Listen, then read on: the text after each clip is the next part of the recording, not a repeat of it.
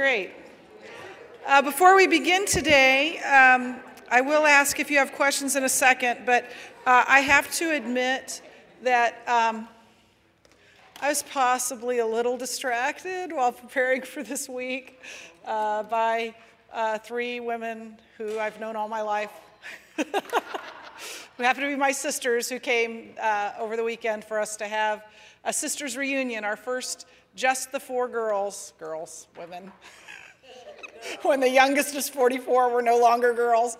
Um, but uh, no kids, no husbands, and it was wonderful. Uh, but uh, I was looking over this outline, and I'm not sure how this happened. It might have had something to do with talking with my sisters while making the outline. Uh, there, there are several things on it, but the main one is why would you put a parenthesis in LOV and nothing else? Uh, on A, uh, expresses wonder, and subpoint one, just cross that off. That's not supposed to be there. Little LOV on the, on the notes, on the outline notes. Is that not there? On, on God's lavish love, yeah, just.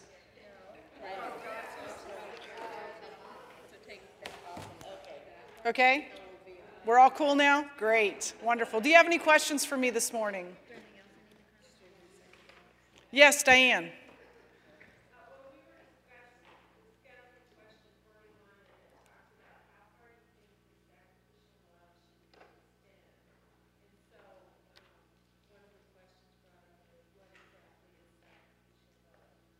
Yeah, sacrificial love what is sacrificial love? And he's comparing that our love should be like Jesus, who, uh, and it says in Philippians 3, who being in very nature God did not consider equality with God something to take advantage of, but, but gave of himself. And so uh, we give of ourselves and we, uh, and we care more about the other person's needs than our own. So uh, sacrificial love is, is love that costs us something, um, love that is at our expense, love that is that cares more about the other person's needs than our own. So unselfish, uh, unselfishness.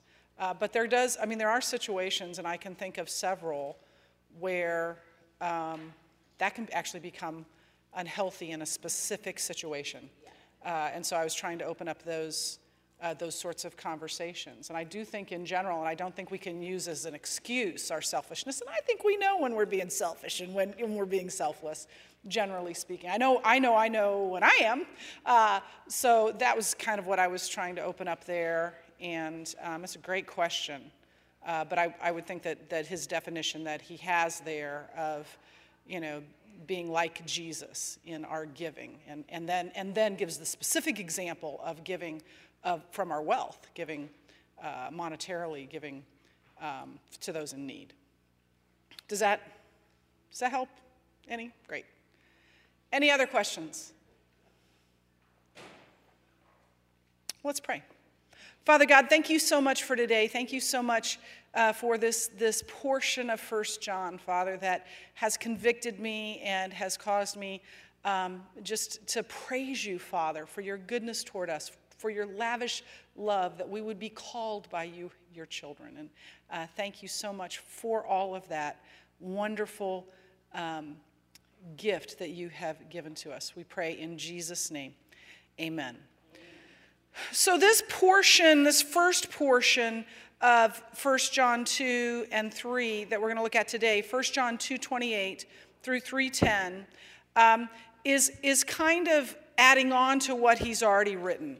And in 1 John 2 18 through 27, remember that John was denunciating the secessionists. He, in fact, called them antichrists. And these antichrists were leading church members astray.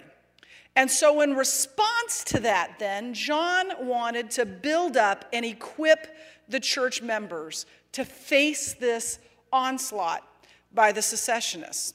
And he's going to continue to do that in this passage today. He's going to continue to uh, equip and to build up the church members. Now, he's going to build on specifically verse 27 uh, of chapter 2. Just before he writes what we're about to read, he writes this.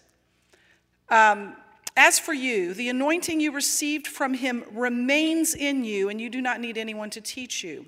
But as his anointing teaches you about all things, and as that anointing is real, not counterfeit, just as it has taught you, remain in him. So his last words before writing this next part are remain in him. And that is what he's going to build on. He's going to build on that exhortation to remain in him. And he also, in, in verse 224, he talks about that too, but, but he, uh, in 27, specifically says it again. So he's building on this, this exhortation to remain in him. In whom?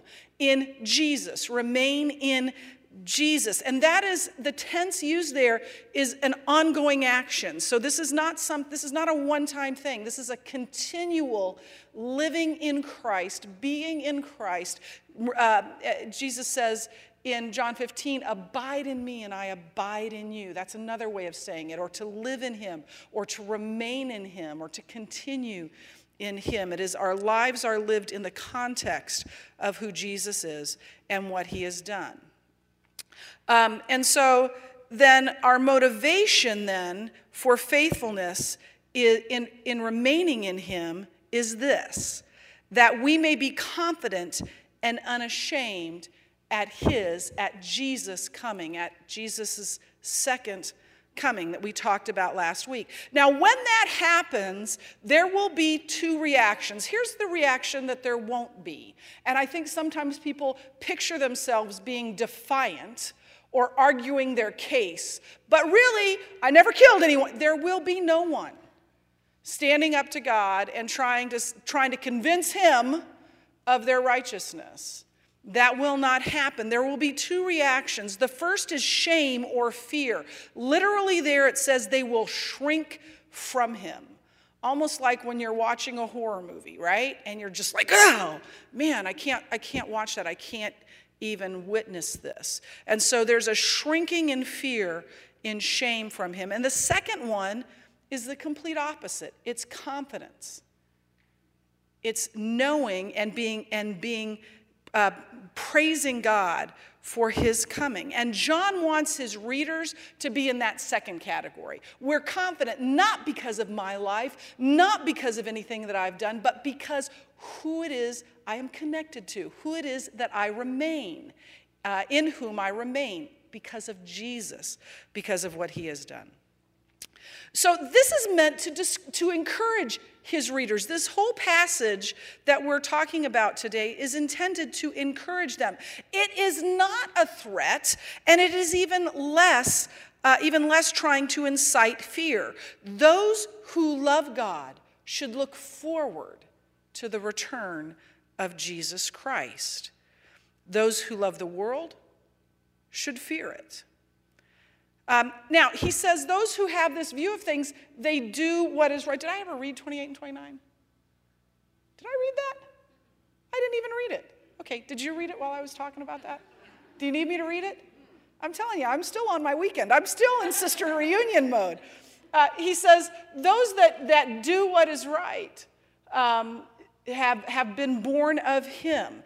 And that doing what is right, that is what it means to become more like Jesus when our behavior lines up with his will.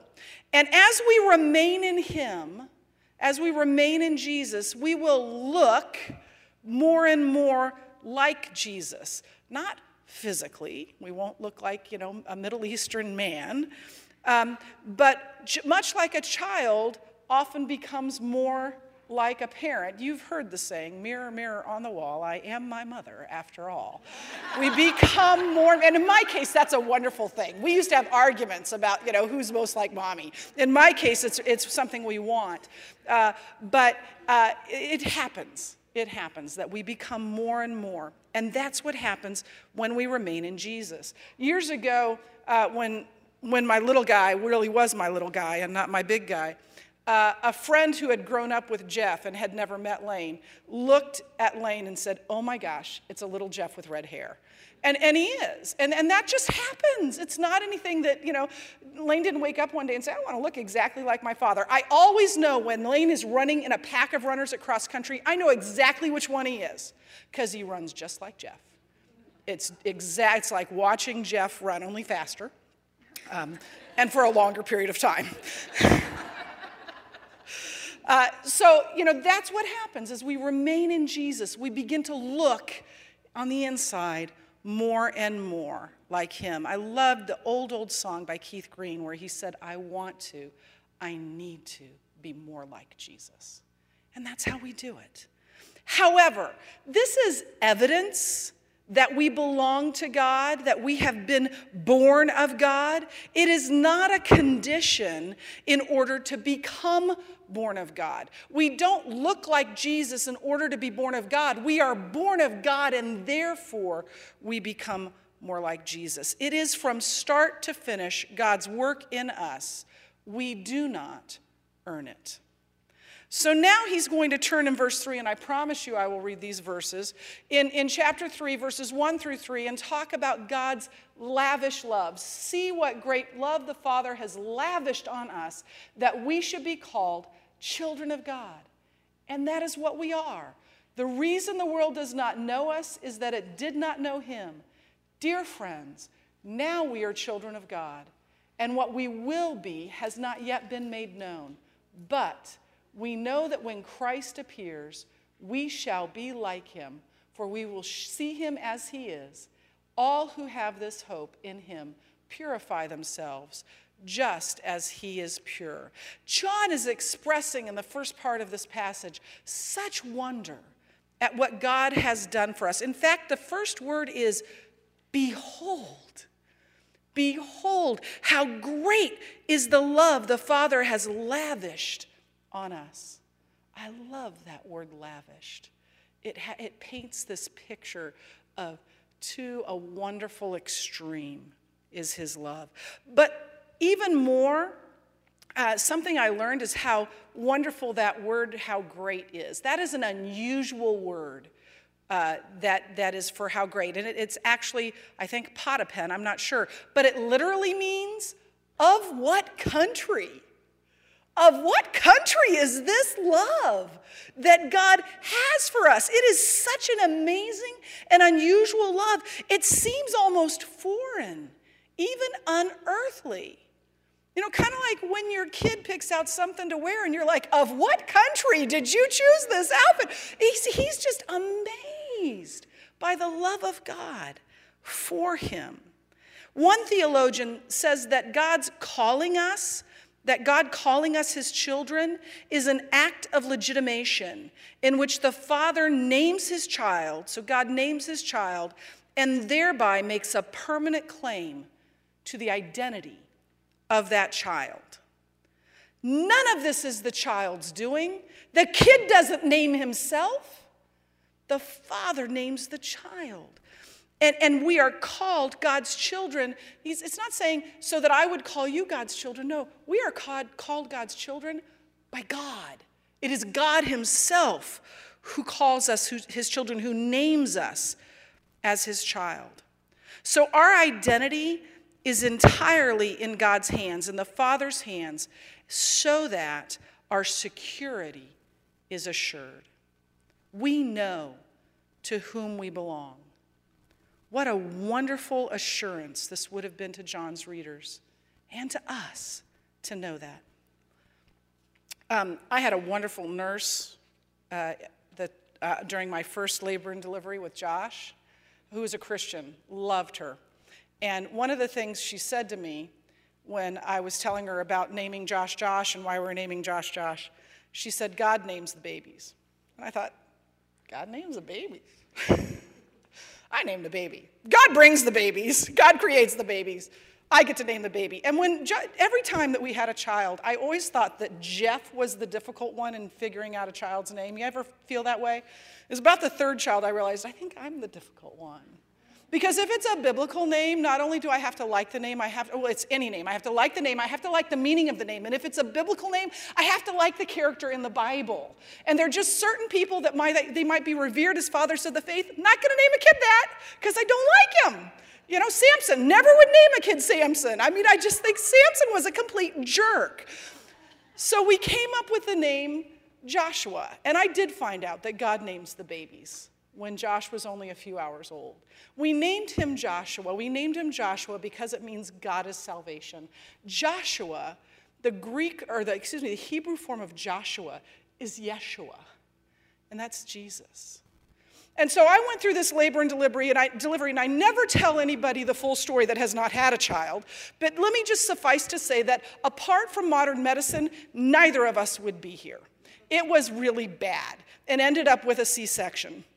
And so I had been in labor for like 30 some hours, and they doped me up and they'd given me a C section, then they gave me more morphine. And so this is what I remember after the fact. And, and when you're in a C section, if you don't tell them otherwise, they put you behind the sheet, which is a really good thing. And because Jeff and I, this is how we watched the C section video. We, we shrunk in fear of, of the C section video. So our, my, my hands are tied down like this. He's born. Jeff brings them around. I'm like, yeah, it's Josh, that's great. And then takes them away. And then they get me in my room, and Jeff's parents come in, and yeah, it's a boy, his name's Joshua, yeah. And then my parents come in, and yeah, it's a boy, and, and I'm gone. Because this combination of long delivery or long labor and heavy drugs just put me out. I wake up in the middle of the night, and I realize I haven't held my son. And so I called the nurse, and I said words that sounded so foreign to me Bring me my son. And so she brought him to me, she put him in my arms, and she left. and Jeff's asleep on the, on the pull-out couch across the room, and I'm thinking, I'm drugged here. I could drop this baby on his head at any moment. And then I had, I looked in my baby's eyes, and I had the most profound spiritual moment of my entire. Because not only did I immediately fall so deeply in, this, in love with this child that I would kill or die for him, I heard the Spirit of God say in my heart, Amy, I love you so much that I gave my Joshua willingly for you. And I thought, nobody, nobody, there's nobody that I'm giving this child for of what country is the love that God has for me, that He would give His Joshua for me. That's what John wants us to realize about the love of God for us. He's making a contrast in these verses. And the contrast is between those who do not know him, who are not the children of God, and those who do. In fact, one uh, B, 1b, where it says the reason the world does not know us is that it did not know him, actually, it literally starts out by saying, on this account, for this reason the world does not know us. We are God's children, and that is why the world does not know us, does not understand us, because they don't know God. They don't know our Father. And so they don't understand us. And then he gives us this future consequence of this naming us his children, of us of him calling us our children. There is a future consequence. He says, now and there's emphasis on that now, by the way. Now we are children of God. That is who we already are. It begins now and it lasts forever. But I think he's saying more than that. Because I also think he's saying who we are now can't compare to what we will be someday. Now we are children of God, but someday, someday, when Jesus returns, we will see him in his glory and we will be just like him. Just like God's only begotten Son. Can we pause for a moment to drink in the wonder of that? That's amazing. Should we not long for that day when we will see our Savior and be just like him? And, and John says we should have a response. In verse 3, he says, All who have this hope in him purify themselves just as he is pure. Our hope in him leads to this response. If we know God's love and if we know we will live forever with him, that, sh- that should be powerful and positive motivation to live in a way that honors God. However, that isn't just a I need to try harder, just try harder to be more like Jesus philosophy. For the power to live a life that honors God comes from God Himself, from the Holy Spirit He has put in us, the Holy Spirit living inside of us. So, this hope is itself our reason for confidence. Knowing God and being aware of the work He is doing on our lives should build, as one theologian put it, renewed joy and assurance among Christians, particularly when we are going through difficult times. So now he says in verses 4 through 10, he's going to talk about sin and God's children and children of the devil. And uh, here's what he says he says, Everyone who sins breaks the law. And we're going to, by the way, I just want to tell you before we read this, because this is kind of tough stuff. So we're going to kind of take a, like a you know, pl- plane level, 35,000 foot level look at this because I, I, think we, there are two really main points about this we need to understand that govern the whole passage, and then it'll make more sense to us. So here we go. Everyone who sins breaks the law. In fact, sin is lawlessness. Remember that. But you know that he appeared so that he might take away our sins, and in him is no sin. No one who lives in him keeps on sinning. No one who continues to sin has either seen him or known him.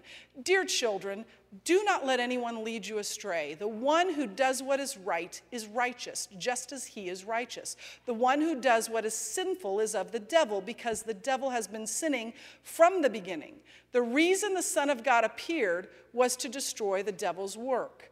No one who has been born of God will continue to sin because God's seed remains in them. They cannot go on sinning because they have been born of God. This is how we know who the children of God are and who the children of the devil are. Anyone who does not do what is right is not God's child, nor is anyone who does not love their brother and sister. So, again, this is, this is kind of tough stuff. Let's go back. Thank you. Um, and, but I want to I wanna kind of um, give you a, an overall picture of this. First, though, I want to talk to you about John's context. Notice in the middle of this, what does he say to them?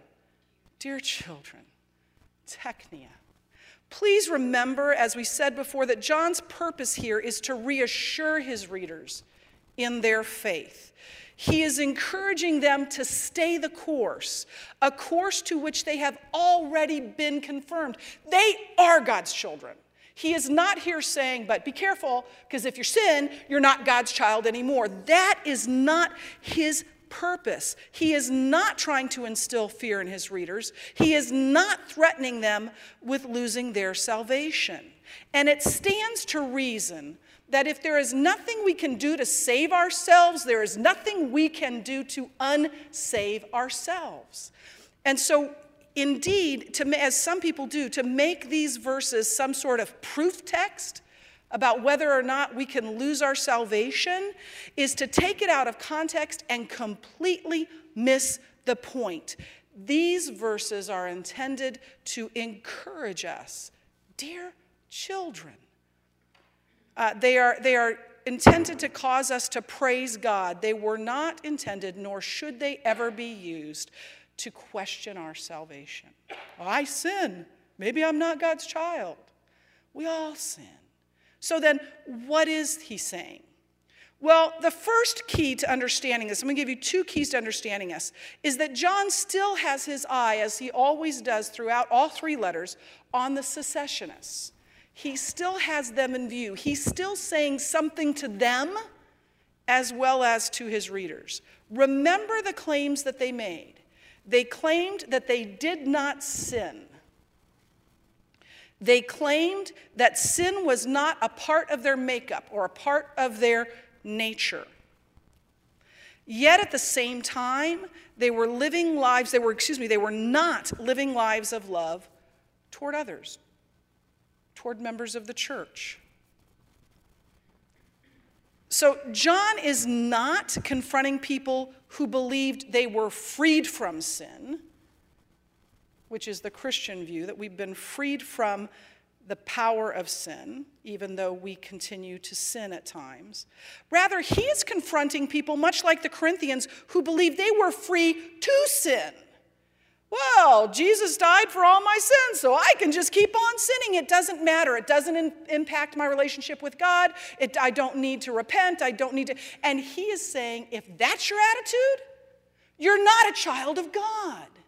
And you never were. So, the real point of this passage is the permissibility of sin, not whether or not a believer ever commits a sin. It is more about our attitude toward sin, toward the sin we commit, because let's face it, we all sin. Now, here's the second key to this passage, and this is really important.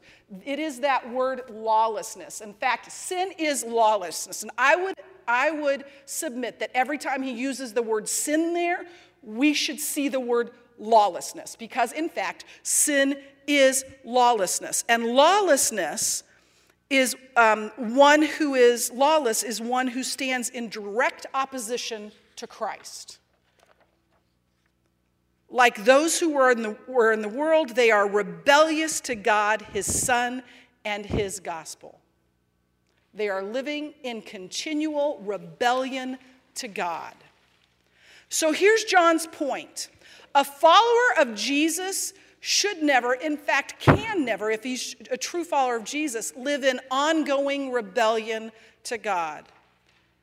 Anyone who does has not truly been born of God. We are saved, we are born of God because we walk in, not because, excuse me, we are saved not because we walk in obedience to God, Rather, we walk in the Spirit, living in obedience to God because we have been saved from sin and death. In other words, who we belong to should be evident in the way we live our lives, in how we live. So, all of this on what is the meaning of sin, if I sin, do I lose my salvation? No, I, I don't, you know, I sinned yesterday, what's going on?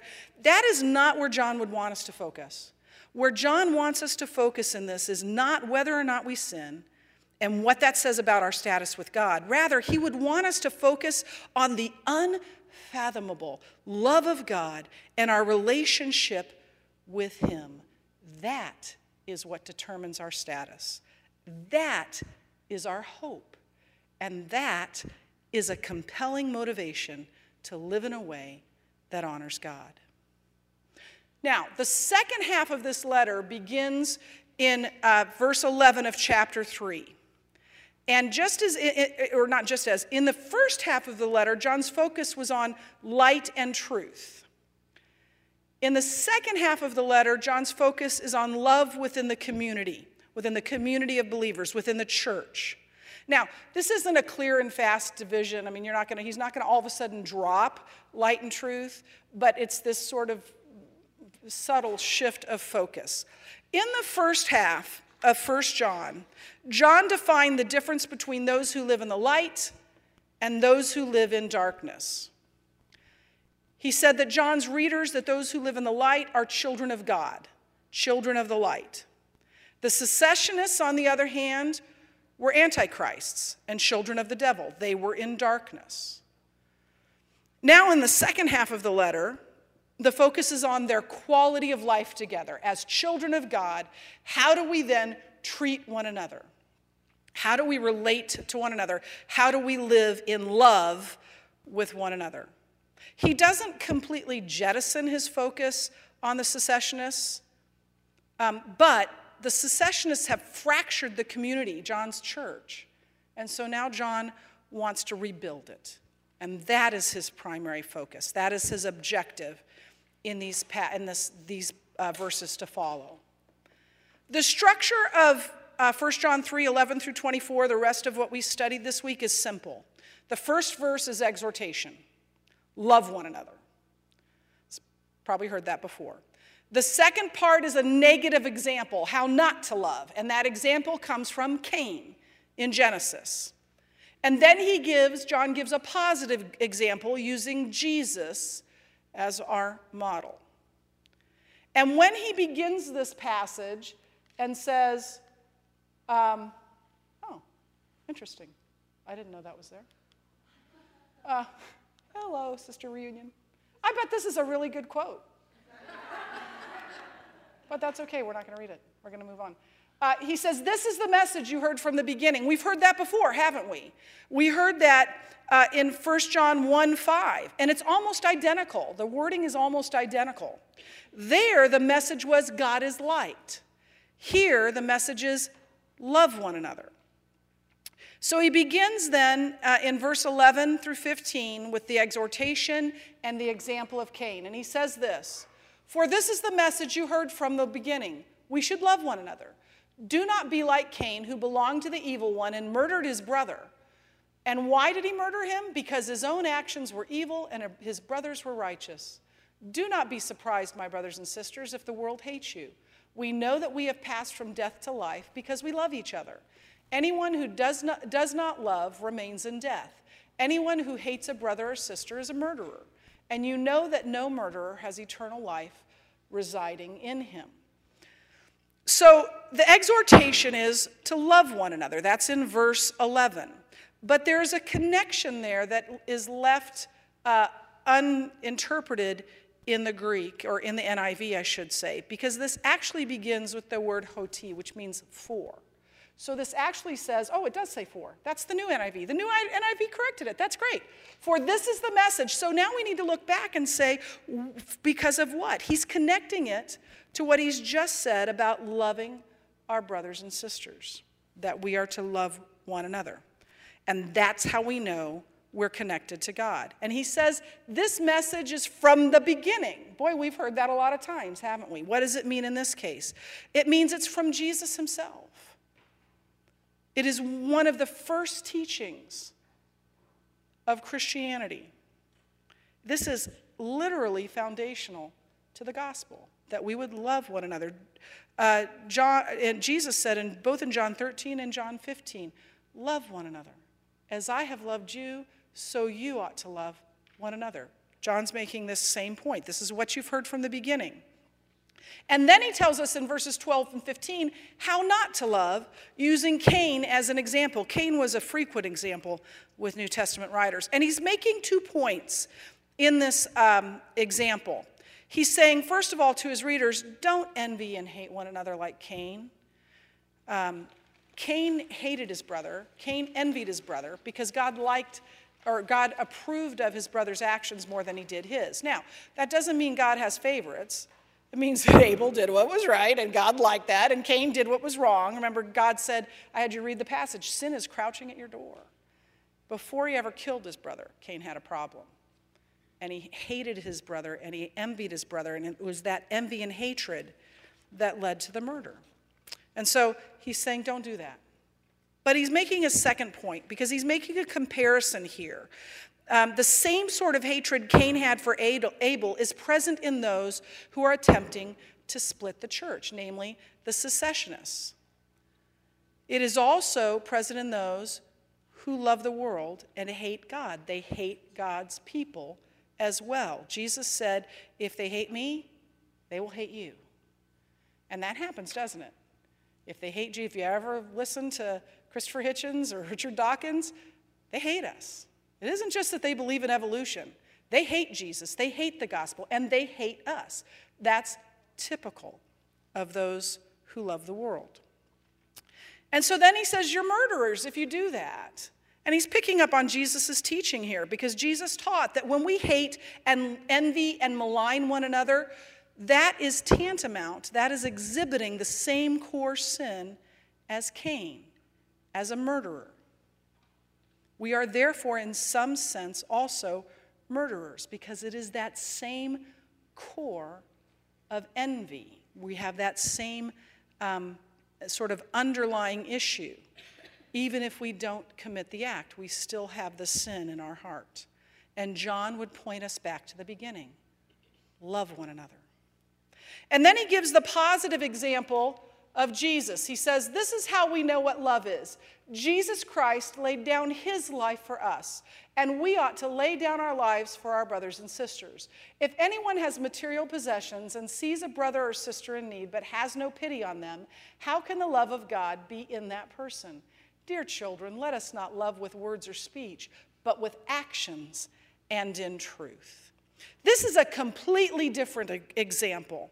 He's moved from the selfishness of envy and hate to the selfless sacrifice of Jesus.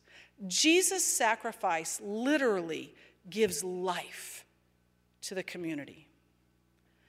Jesus is not only, a, he's an example for us to follow, and that's part of what John is saying here. Jesus is an example for us to follow. We are to love sacrificially too.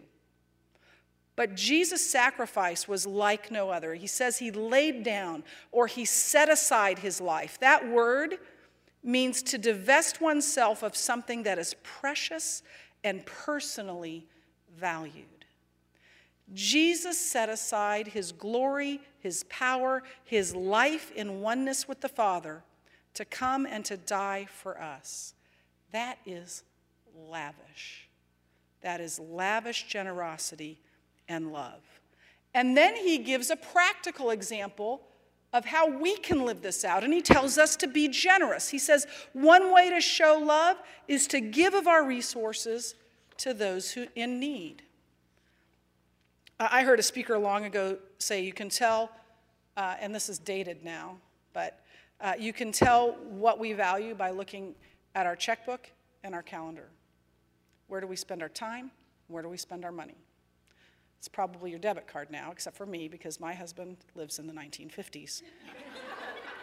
I still write checks everywhere I go, except for the growing number of places that say, uh, we, don't, we, we don't accept those. Are you kidding me? It's like, sorry. Oh, yeah, yeah, he's, he's a child of the 50s. He still has clothing that he had when we got married 28 years ago. No lie. In fact, he took one of his little warm up jackets that looked like it's from the 70s, because it is, to be repaired at the tailor. He paid to keep it. I love my husband. I love my husband. I'd be like, Goodwill a long time ago. The one thing he wore on an early date with, with me that I literally thought when I saw him, I can't date this man. remember the polyester shirts, the shiny? No, some of you are going, what polyester shirts? Okay, okay, remember the shiny polyester shirts? It was brown and orange and green with little dancing people on it. It was the butt ugliest shirt you've ever seen. And so after we were married, I took it. I, did I just say butt ugliest on tape in a church? I just did. I just said that. I took the shirt out of his closet and I hid it, and I still know where it is, and he has no idea where it is. Because he'd be, you'd be seeing him in church next Sunday with it on if I didn't. Okay, that is, I did not plan to say that. I need to move on. Um, in a, so, so, in a sense, this is the way that we can give life to our Christian communities, is by being sacrificial in our giving to those who need in need. Check this out. This rocked my socks this week. There are two words in the Greek for life, zoe and bios, and we've talked about these before. Zoe means literal physical or spiritual life. Bios means life, but it often means material possessions. And John use, uses the word bios here. He, verse 17 literally says, if anyone possesses the life, the bios of the world, so if anyone possesses material possessions, wealth, and refuses to share, he is shutting down his feelings toward those in need. When we, are to, when we refuse to give generously to others, we are not giving life. We are not giving Zoe like Jesus did to our brothers and sisters who are in suffering. And here's the line that blew my mind Gary Burge says, worldly bios, possessions, can interfere with godly Zoe. We can allow our possessions to block us from the life that God has for us and wants for us. Don't do that. Okay, Christ is God's son, and as God's son, he possessed more than we could ever imagine. Yet he did not keep what he had selfishly, but he gave himself voluntarily to others. John is asking us to give life to others by giving of our time and our talents and our money. Now, verses 19 through 24 are tricky, and, um, and they're difficult. And uh, I almost decided to not tell you what I really think this is saying because it's that difficult. And I still have time to change my mind back again because I have eight minutes. But I'm going to stick with what I really think this is saying, and you're going to have to stick with me and I'll try to be done on time. I will be done on time. This is how we know that we belong to the truth and how we set our hearts at rest in His presence. If our hearts condemn us, we know that God is greater than our hearts and He knows everything. Dear friends, if our hearts do not condemn us, we have confidence before God and receive from Him anything we ask because we keep His commands and do what pleases Him. And this is His command to believe in the name of His Son, Jesus Christ, and to love one another as He commanded us. The one who keeps God's commands lives in him, and he in them, and this is how we know that he lives in us. We know it by the Spirit he gave us. Now, here's the common interpretation, and in fact, probably the commentary I've leaned more heavily on, has this interpretation that John is trying to shore up his readers' confidence in their faith. In other words, he's saying that when they begin to doubt their faith, when their hearts condemn them, when your heart begins to say, Am I really a believer? that God is greater than our hearts and, and that they can have confidence in their relationship with Him. And that is the popular and easier interpretation. Uh, the, the more difficult one that I debated even presenting to you, I think is more accurate, however, and I'll tell you why. It is more complicated, but uh, it's more technical too. So if you were needing a nap when you came in here, this might be a good time to take it. But the NIV takes some interpretational decisions that I don't think are correct, are accurate. First of all, in the NIV, the word heart Cardia is essentially made to be synonymous with our conscience, with how we feel about ourselves, or do we, are we really right with God? In its 156 uses in the New Testament, cardia is only a synonym for conscience here. The other times, outside of 1 John, it is never a synonym for conscience. That seems odd to me. Secondly, the word uh, pitheo or, or is translated here set at rest. So this is how we know we belong to the truth and how we set our hearts at rest in his presence or how we reassure ourselves. That word uh, is in most every other place. That word it means to persuade or convince. It occasionally means to trust or obey. But nowhere else does it mean to reassure. I think John is using the word to persuade or convince here, and we'll come back to that in a minute. Finally, there is a grammatical connection that is ignored in the NIV. Verse 319 actually begins, This then is how we put our, put our uh, this then is how we know we belong to the truth. So he's connecting it to what he has just said. And so John is carrying forward the discussion of loving others and giving of ourselves and our money selflessly. So, based on that, based on how we give, that is how we know we belong to God. So, here's the point of the passage, and I was going to read you um, a quote, but I'm not going to do that. This is how we know we belong to the truth. We don't close our hearts toward those in need.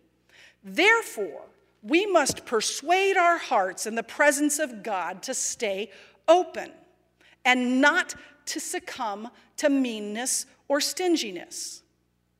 And whenever we find ourselves or we find that our hearts want to close, to be selfish and ungiving, we must remember the motivation that God is greater than our hearts.